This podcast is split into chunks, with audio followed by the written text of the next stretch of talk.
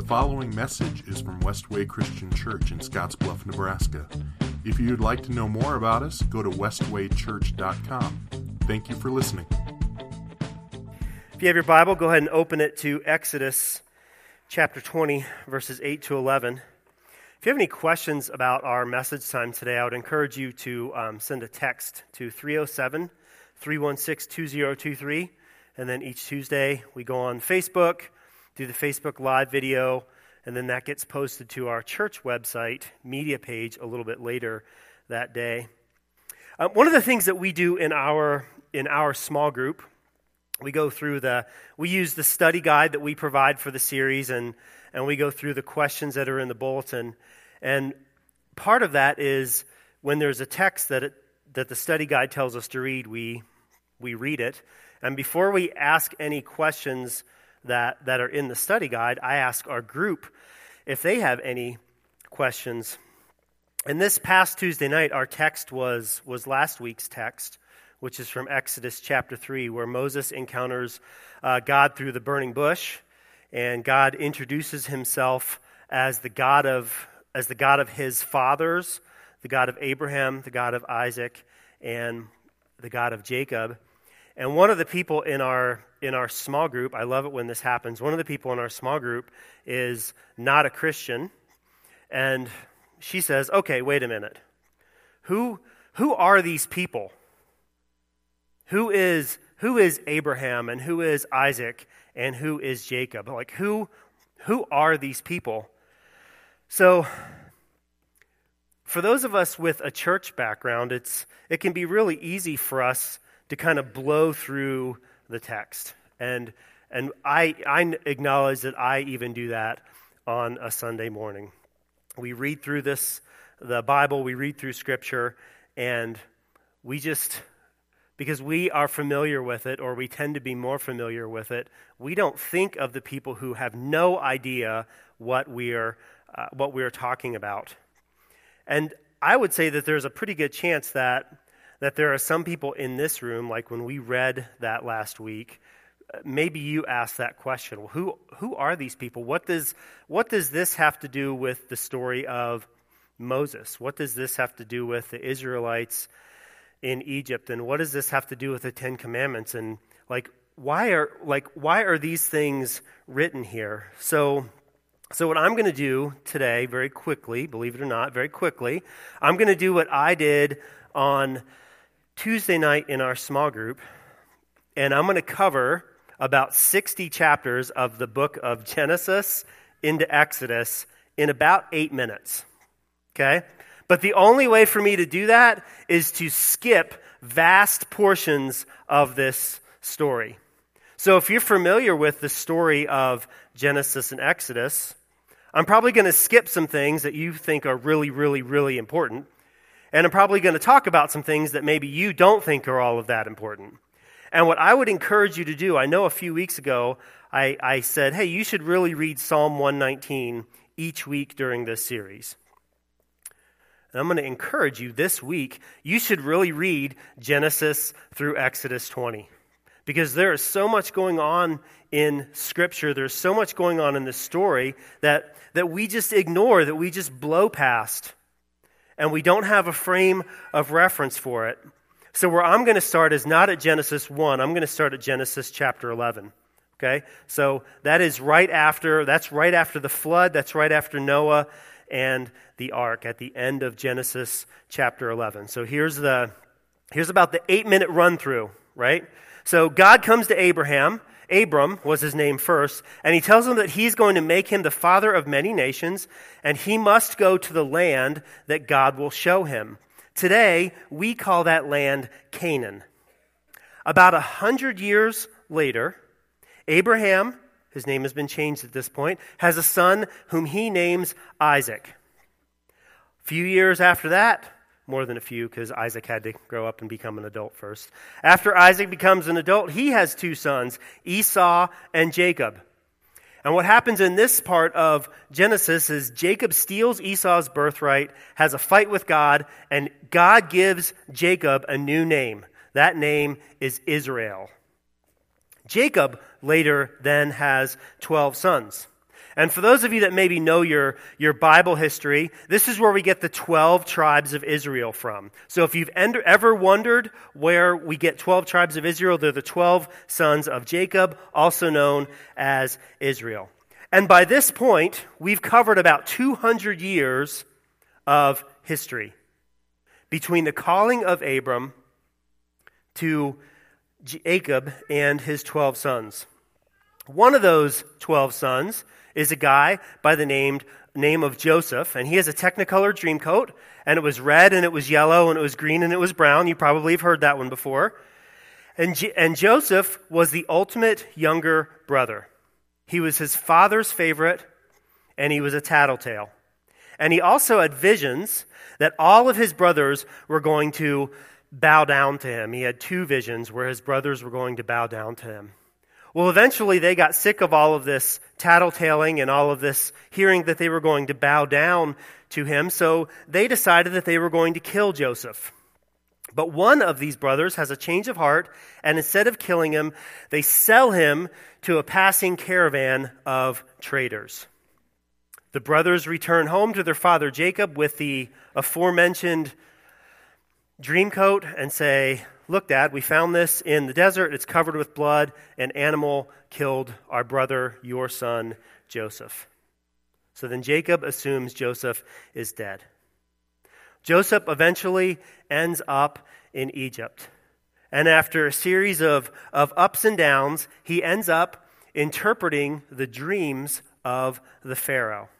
One of which, one of which is a prediction of a coming seven year famine. Well, Pharaoh decides then that Joseph is the right person to, to manage all of this food and manage what they're going to do as they prep for this famine. So, over the next seven years, grain is sown and grown and harvested and stored and stored and stored and stored until eventually, seven years later, the famine hits. Seven years of famine after seven years of plenty. And not only are people coming from all over Egypt to get this food, but people are coming from all over the Middle East to get this food, including Joseph's brothers. They didn't recognize him, but of course he knows who they are. Joseph outs himself to his brothers, and they're scared to death. And I just want to pause here for a moment in this story, what would you do if you were Joseph? I imagine that some of us, in fact, I know, some of us spend our entire lives anticipating the revenge that we are going to get on the people that have hurt us. There are some of us that are living for a moment like this where we're going to send our brothers away, where we're going to maybe have our brothers put into prison. And what we do is we spend all of this time plotting and scheming to pay back those who have hurt us. But what does Joseph do? What does Joseph say? He says this This was all God's plan. So go and get dad and bring him to Egypt. They do. And over the next several chapters, now we're like pushing through the end of the book of Genesis, we have this amazing scene of reunion and redemption and promise. And the book of Genesis ends with Jacob dying, and a few years later, after Joseph has sons and starts to have descendants, Joseph dies, but not before he tells his descendants that a day will come that God will, will hear the cries of his people and he will deliver them out of Egypt. And they will all go back to the land that he had promised to Abraham, Isaac, and Jacob. And when we turn the page, and this is, this is like one of those really important things to grasp, when we, when we turn the page from from the end of Genesis to Exodus, like when we when we do this, one of the things that, that we have to know is more than 400 years of history passes between the end of the book of Genesis and the beginning of the book of Exodus. The Pharaohs have forgotten about Joseph and all his descendants, and those descendants of Abraham and Isaac and Jacob. They now number into the hundreds of thousands from just the 70 that entered into Egypt 400 years earlier.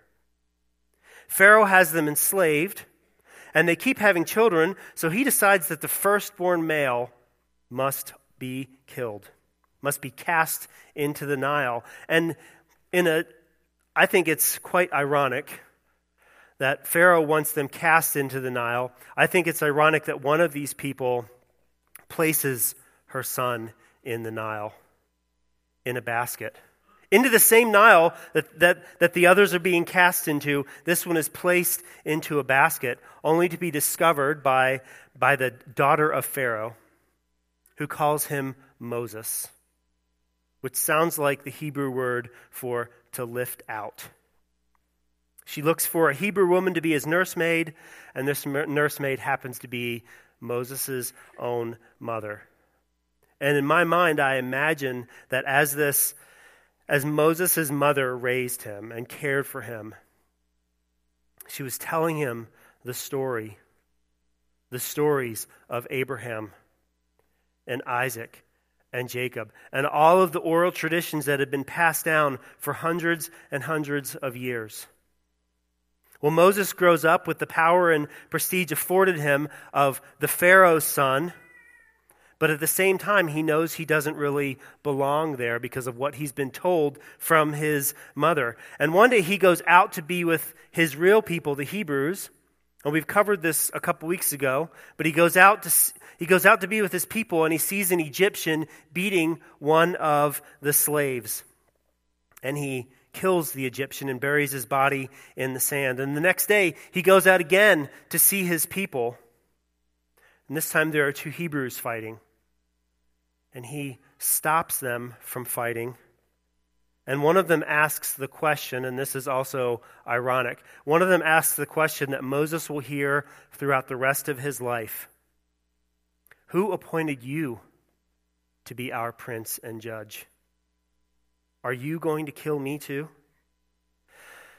So Moses flees his people, both the Egyptians and the Hebrews, and he lands in a place called Midian where he becomes a sheep herder. He marries and has a son. And the people that he left behind, they cry out to God. And because of his promise to Abraham and Isaac and Jacob, the time had come.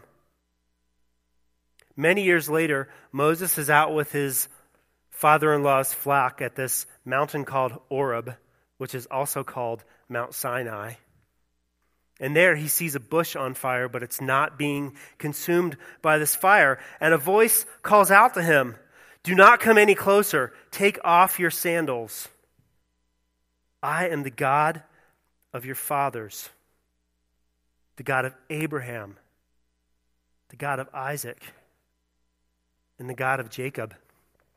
And what Exodus tells us next is that, that Moses was afraid, so he hid his face. And as I, as I reread all of these chapters this week, I wonder what it must have been like for Moses to be confronted with the reality of God in that moment. To be confronted with the eternal God who has orchestrated 600 years of history to culminate in this one moment. All of the things that Moses had heard was here, and it was present, and it was happening. And this God is now talking to you. It's this God, Yahweh, who's going to destroy the gods of Egypt with plagues, and he's going to part the Red Sea, which allows the Hebrew people to walk through it. And this same God will bring years later these people to this exact same mountain. Do you see how this all comes together in one story? When God meets his people on Sinai, it is this Sinai. It is this place where Moses met God in the burning bush. And this is what God tells his people I'm Yahweh, and I rescued my people from the land of Egypt where you were enslaved. Don't place any other gods before me. Don't make any idols of me. When you lift up my name, don't misuse it. And then today's text Exodus 20, verses 8 to 11. Remember to observe the Sabbath day by keeping it holy. You have six days each week for your ordinary work, but the seventh day is a Sabbath day of rest dedicated to the Lord your God. On that day, no one in your household may do any work. This includes you, your sons and daughters, your male and female servants, your livestock, and any foreigners living among you. For in six days the Lord made the heavens, the earth, the sea, and everything in them, but on the seventh day he rested. That is why the Lord blessed the Sabbath day and set it apart as holy. So what do we so what do we do with this text? If you look in your bulletin, you'll see sort of an outline. We're going to talk about a couple different things. We're going to see the role of the Sabbath to the Old Testament people, the people who received it from God. Right? That's where we need to start. We don't jump to us and ask what we are supposed to do with the Sabbath, we start with the people who received it first. So, so what did the Sabbath mean for them? We're going to talk about the role of the Sabbath during the New Testament time. We're going to talk about what Jesus did on the Sabbath. We're going to talk about how the Sabbath helped the gospel grow after Jesus was resurrected. We're going to talk about Jesus as our Sabbath rest.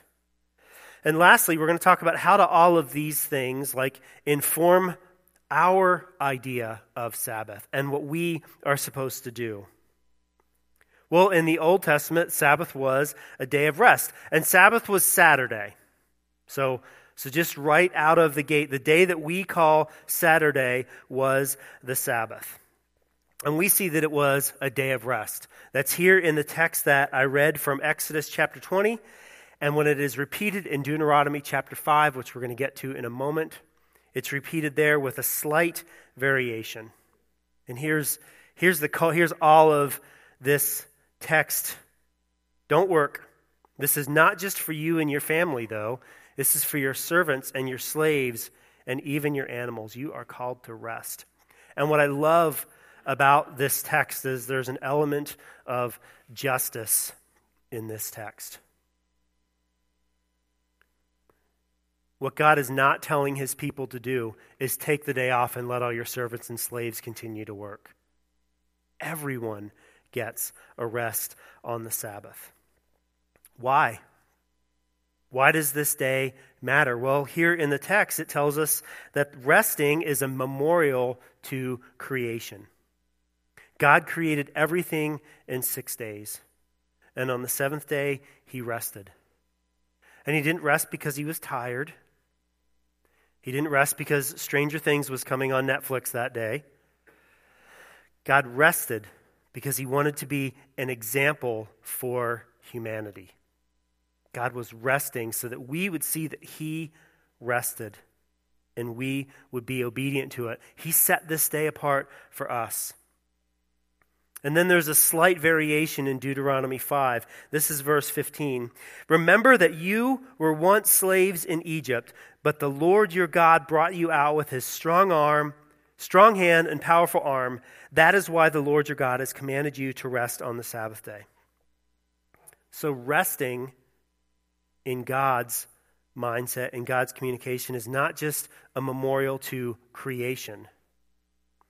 Resting is a reminder of the identity of the Jewish people. And we've talked a little bit about that each and every week. I just spent the first 10 minutes of our time today talking about the people's identity.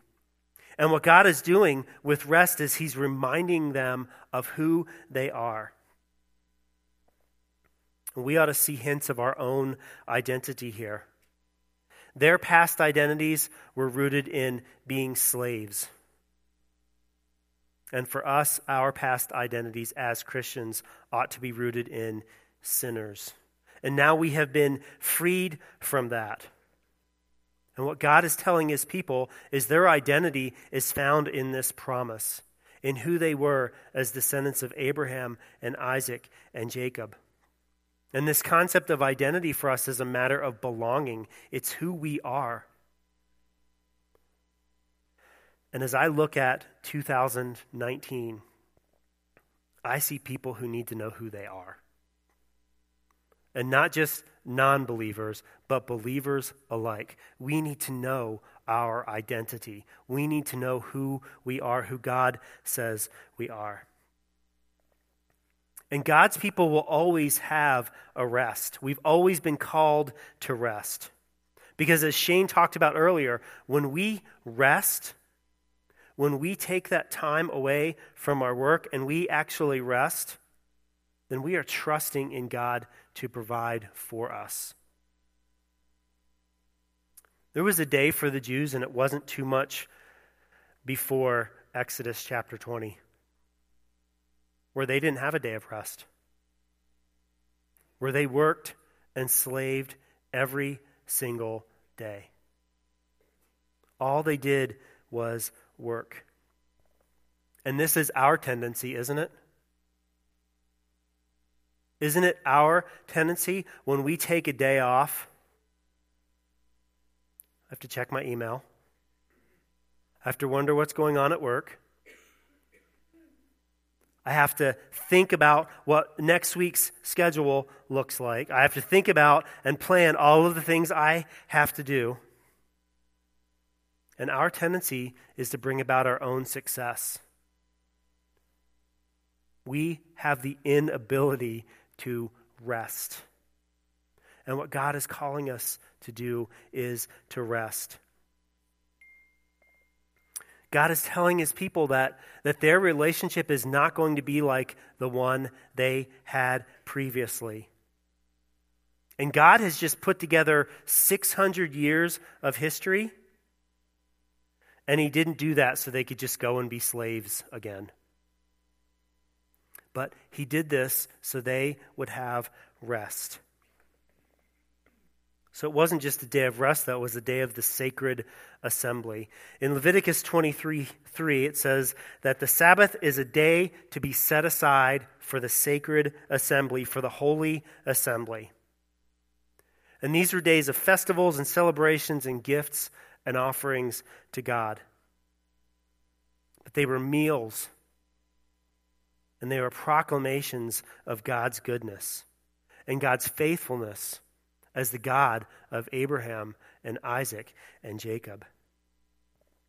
Sabbath in the Old Testament was, was a sign of the covenant. This is from Exodus 31. When his people, when God's people, the Israelites, when they honored the Sabbath, when they did what they were supposed to do by resting, they were demonstrating that He was their God. They were demonstrating that they were going to be obedient to Him out of love. They were acting, acting in faith that they accepted His rule, that they accepted His reign, that they accepted His relationship. What was the role of the Sabbath during the New Testament times? Sometimes it can be easy for us to forget then when we flip the page from the Old Testament to the New Testament. Because as Christians, like we have a lot of preconceived ideas of what that looked like. There was also a pretty big time gap between those two things. But truthfully, other than the Romans ruling the, the Holy Land during the time of the New Testament, for many intents and purposes, the practices of the New Testament era Jews were very similar to that of the Old Testament era Jews. So they rested and they gathered together at the temple or in the synagogue. This was pretty similar. But what did Jesus do on the Sabbath? We know from the gospel accounts that Jesus would regularly teach in the synagogues. Luke 4 tells us that he read from Isaiah. This is what Jesus read one Sabbath in the synagogue. The Spirit of the Lord is upon me, for he has anointed me to bring good news to the poor. He has sent me to proclaim that captives will be released, that the blind will see, that the oppressed will be set free, and that the time of the Lord's favor has come. In the study guide that we have created this week, you can look at all of the different things that Jesus did on the Sabbath, and I would encourage you to do that. We've given this tool for you so that you can dig into the Bible on your own because you have the power to do that and discover just what Jesus did on the Sabbath. And here's, here's the summary. Throughout Jesus' activities on the Sabbath, what we learn is that the Sabbath is a day of doing good. It is not a day of ritualistic duty. Anne has told me this story several times. She grew up she grew up in the Christian Reformed Church and Sunday at her home um, was was pretty strict when she was growing up. There were a whole lot of things you didn't do on a Sunday, and like three things like you could do on a Sunday. Well, they had a they had a neighbor who was, a, who was also a farmer like Anne's dad, who was, who was very sick, and it was harvest time. So many of the surrounding farmers decided that what they were going to do on Sunday is they were all going to take their combines over to this guy's house and they were to they were to combine his field. And Anne's dad didn't go because it was the Sabbath. And years later, he would share that how much he regretted that. As Christians, it is so easy for us to stick to the ritual of our religion. And that's not what God is calling for us to do. We are called to do good on the Sabbath. I would encourage you to look for ways to do good on the Sabbath and not live this regimented lifestyle as I'm not going to go here and I'm not going to go there and I'm not going to go there. But are you doing good? Well, how did, how did the Sabbath help the spread of the gospel?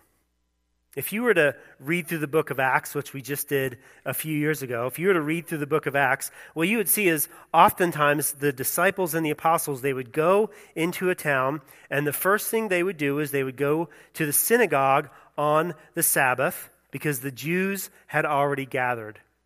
And at this point in history, Christianity was, was kind of a, a break off sect of Judaism. They were still considered Jews, the only difference being they believed that the Messiah had come.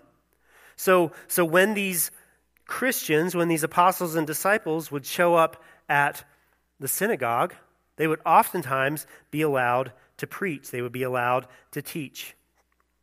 So, all throughout the Holy Land and Asia Minor were these little synagogues were these little places that were ready made for the spread of the gospel. So, what they would go and talk about, of course, is Jesus. You can read this in the book of Acts. And even though even though Christians early on also began to meet on the first day of the week, because that was the day that Jesus was resurrected, that never translated over to Sunday being the Christian Sabbath. And I know I've said that twice, that's because it's important. This is not the Sabbath day. We, like, this is not the Christian Sabbath. Sabbath is Saturday.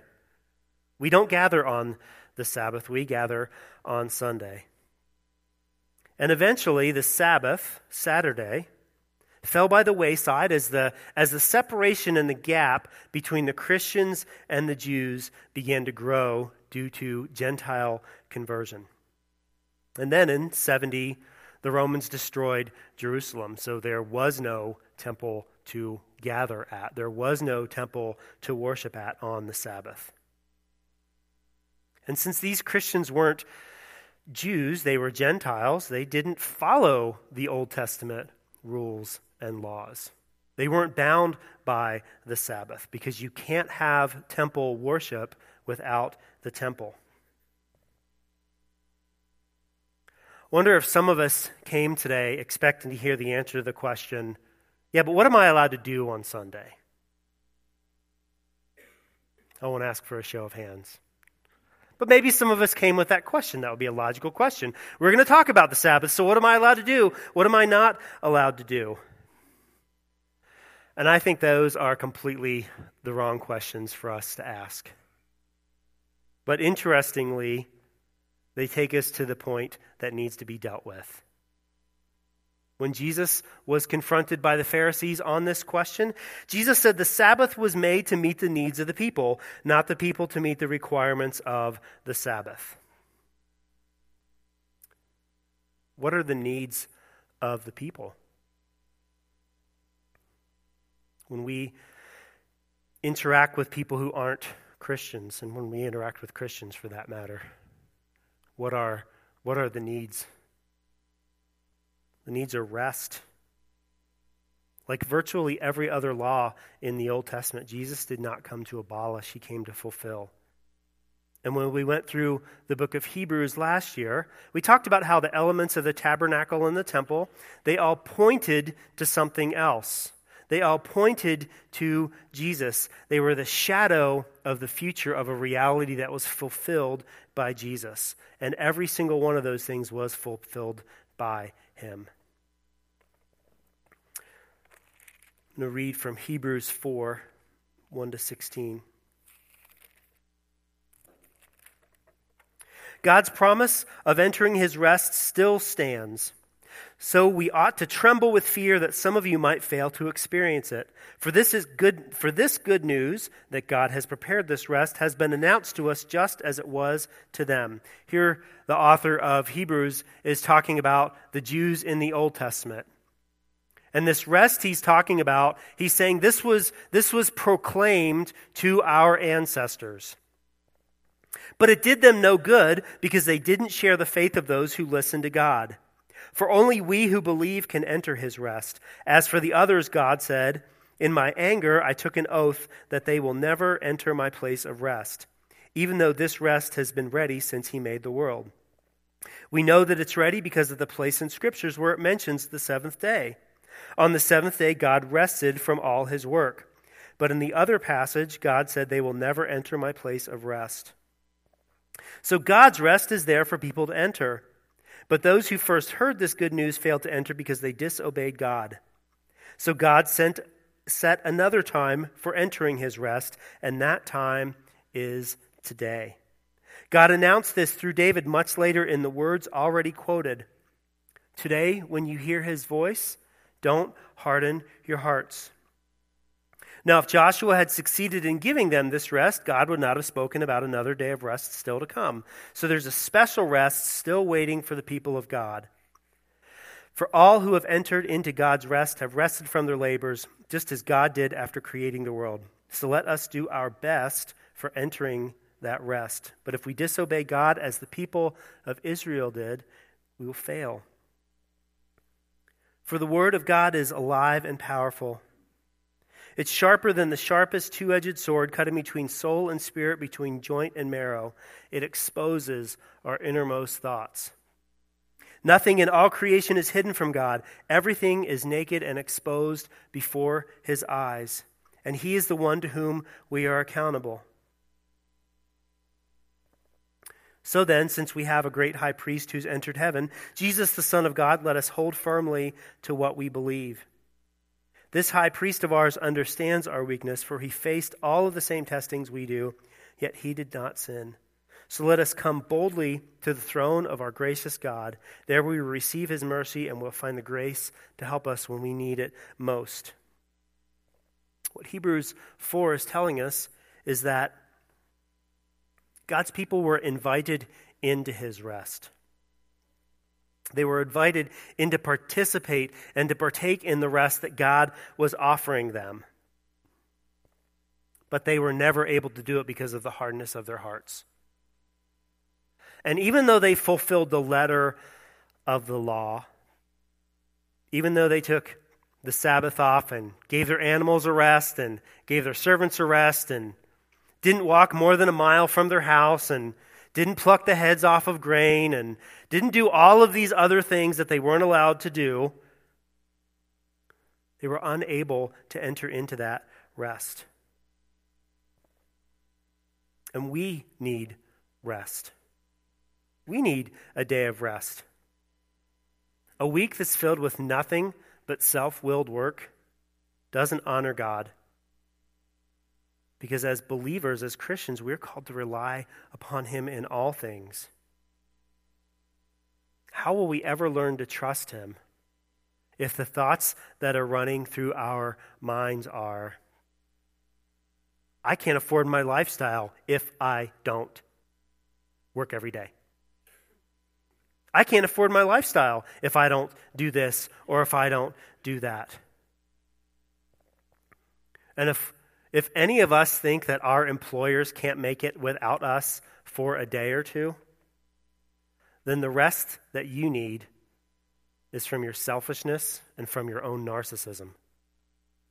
God is calling his people to rest. God is calling his people to rest. For all who have entered into God's rest have rested from their labors just as God did after creating the world. God has given us a day of rest, a day of trust. And I don't think that the, that the rest that God is calling us to is necessarily from, from the store we work at or the hospital we work at. Ultimately, this rest that God is calling us to, this labor that He wants us to rest from, is for us to stop striving to earn our salvation. The true rest that God is calling us into is to stop working for our salvation. The rest that God is calling us into is to stop thinking that if I just do my, my Bible reading plan today, that God will be happier with me today than he was yesterday. See, God wants us to rest. He wants us to rest in him. And this is what it means for us as individuals to find Jesus as our Sabbath rest. To stop our strivings, to stop our efforts, and rest because He has done the work. What, what is it going to take for you to rest? What is it going to take for you to stop, for me to stop finding joy and happiness and fulfillment in every other thing but Jesus. Because I'm not going to find it. The reality of us, for us, is Hebrews 10 14 to 18. And I just read those verses. Jesus entered into heaven, so what we are called to do is to believe what we say we believe to firmly believe that. He understands our weaknesses, so we get to go to Him boldly and we get to rest. And when we rest in Him, we receive mercy and trust and hope and grace because that's what He wants to give us. And we only get those things, we only receive those things when we rest. So if, if we're not feeling hopeful and we're not feeling like we're receiving God's mercy, if we, throughout the week, if we are wondering if we are good enough for our salvation, if we're living in this space of, I hope I don't do these things wrong because I'm going to fall out of favor with God, it's not what God has for you. God wants you to rest in Him. And when we rest and when we trust, we're able to do the most good. We're able to live in ways that honor Him and glorify Him because we are resting in His work, not our strivings.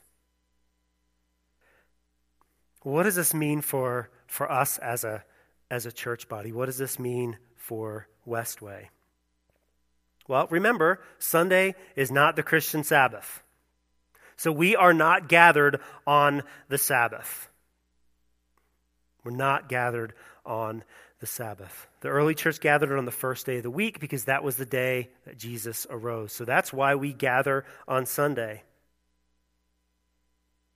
We live in an age where church attendance has become a non priority. And I think as Christians, as the church, we kind of have to wrestle with this. We have to figure out, like, try, what are we going to do about that? Are we going to lament and complain about it?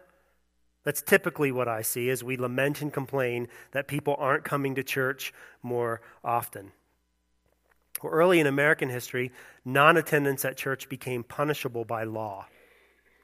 And, like, that didn't work. Okay? That did not have the desired effect. So, because that didn't work, then, then the good church people of the early uh, American continent decided they would get together and they would close everything on Sunday.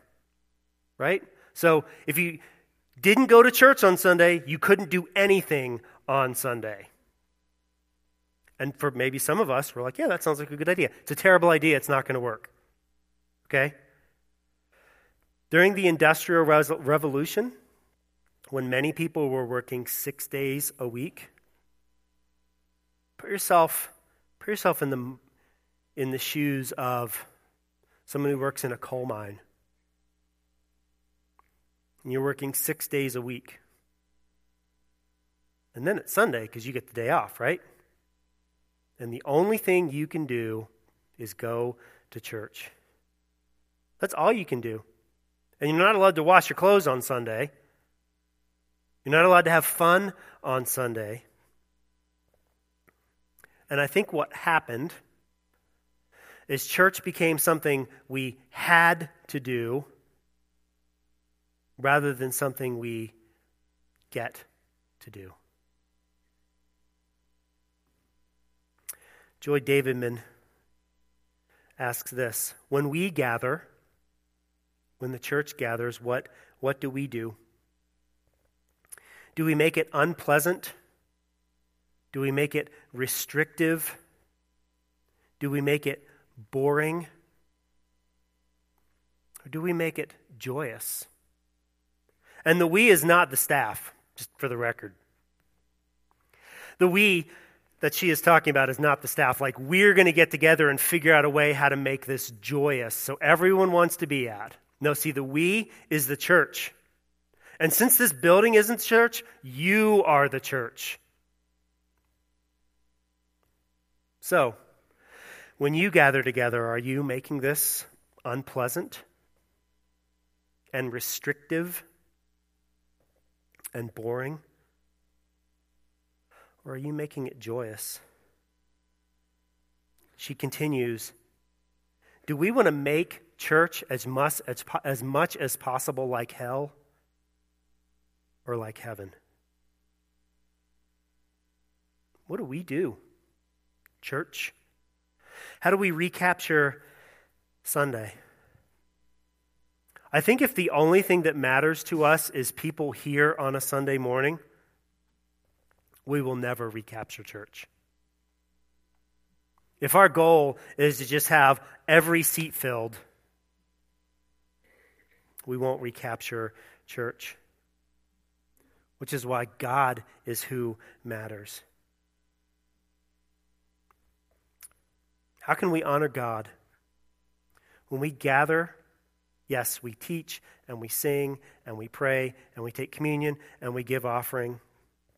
But what if we enjoyed each other's company? What if when we when our time is dismissed, what if we don't just run out to our car and leave? But we enjoy one another.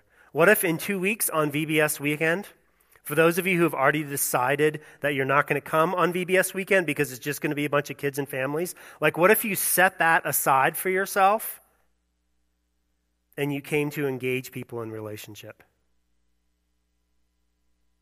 Like, what if you did that? What if you came and you tolerated the VBS slideshow?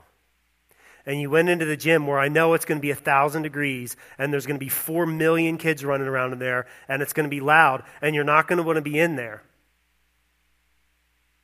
But see, that's, that's what being joyous looks like for us. This church, Westway Christian Church, is like every other church. It rises and it falls on the people who make it. It's on us. If this is a miserable place, like we all own that as a church body. If we want people to fall in love with Jesus, we have to demonstrate that, that what he does in us doesn't just stay in here but it goes out of this place. So when our neighbors need help on Sunday, like we're going to go help them. We're going to do good. We're going to be Jesus. This requires for us to rest in Jesus' work and be satisfied and find satisfaction in what he has done. This is what it means to have a Sabbath rest is to rest fully in Him and trust in Him and be glad and joyous in Him. Let's pray.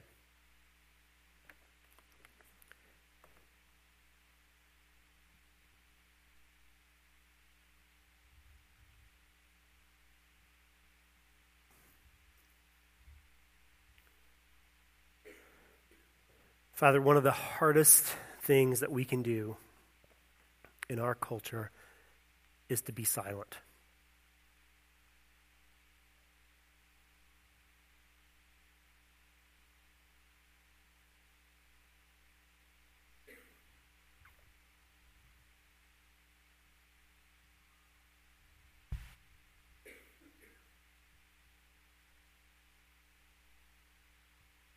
God, help us to find satisfaction in what your son Jesus has done. Help us to find rest in him. Help us to be givers of rest to other people. We come into contact with people every day who just need rest,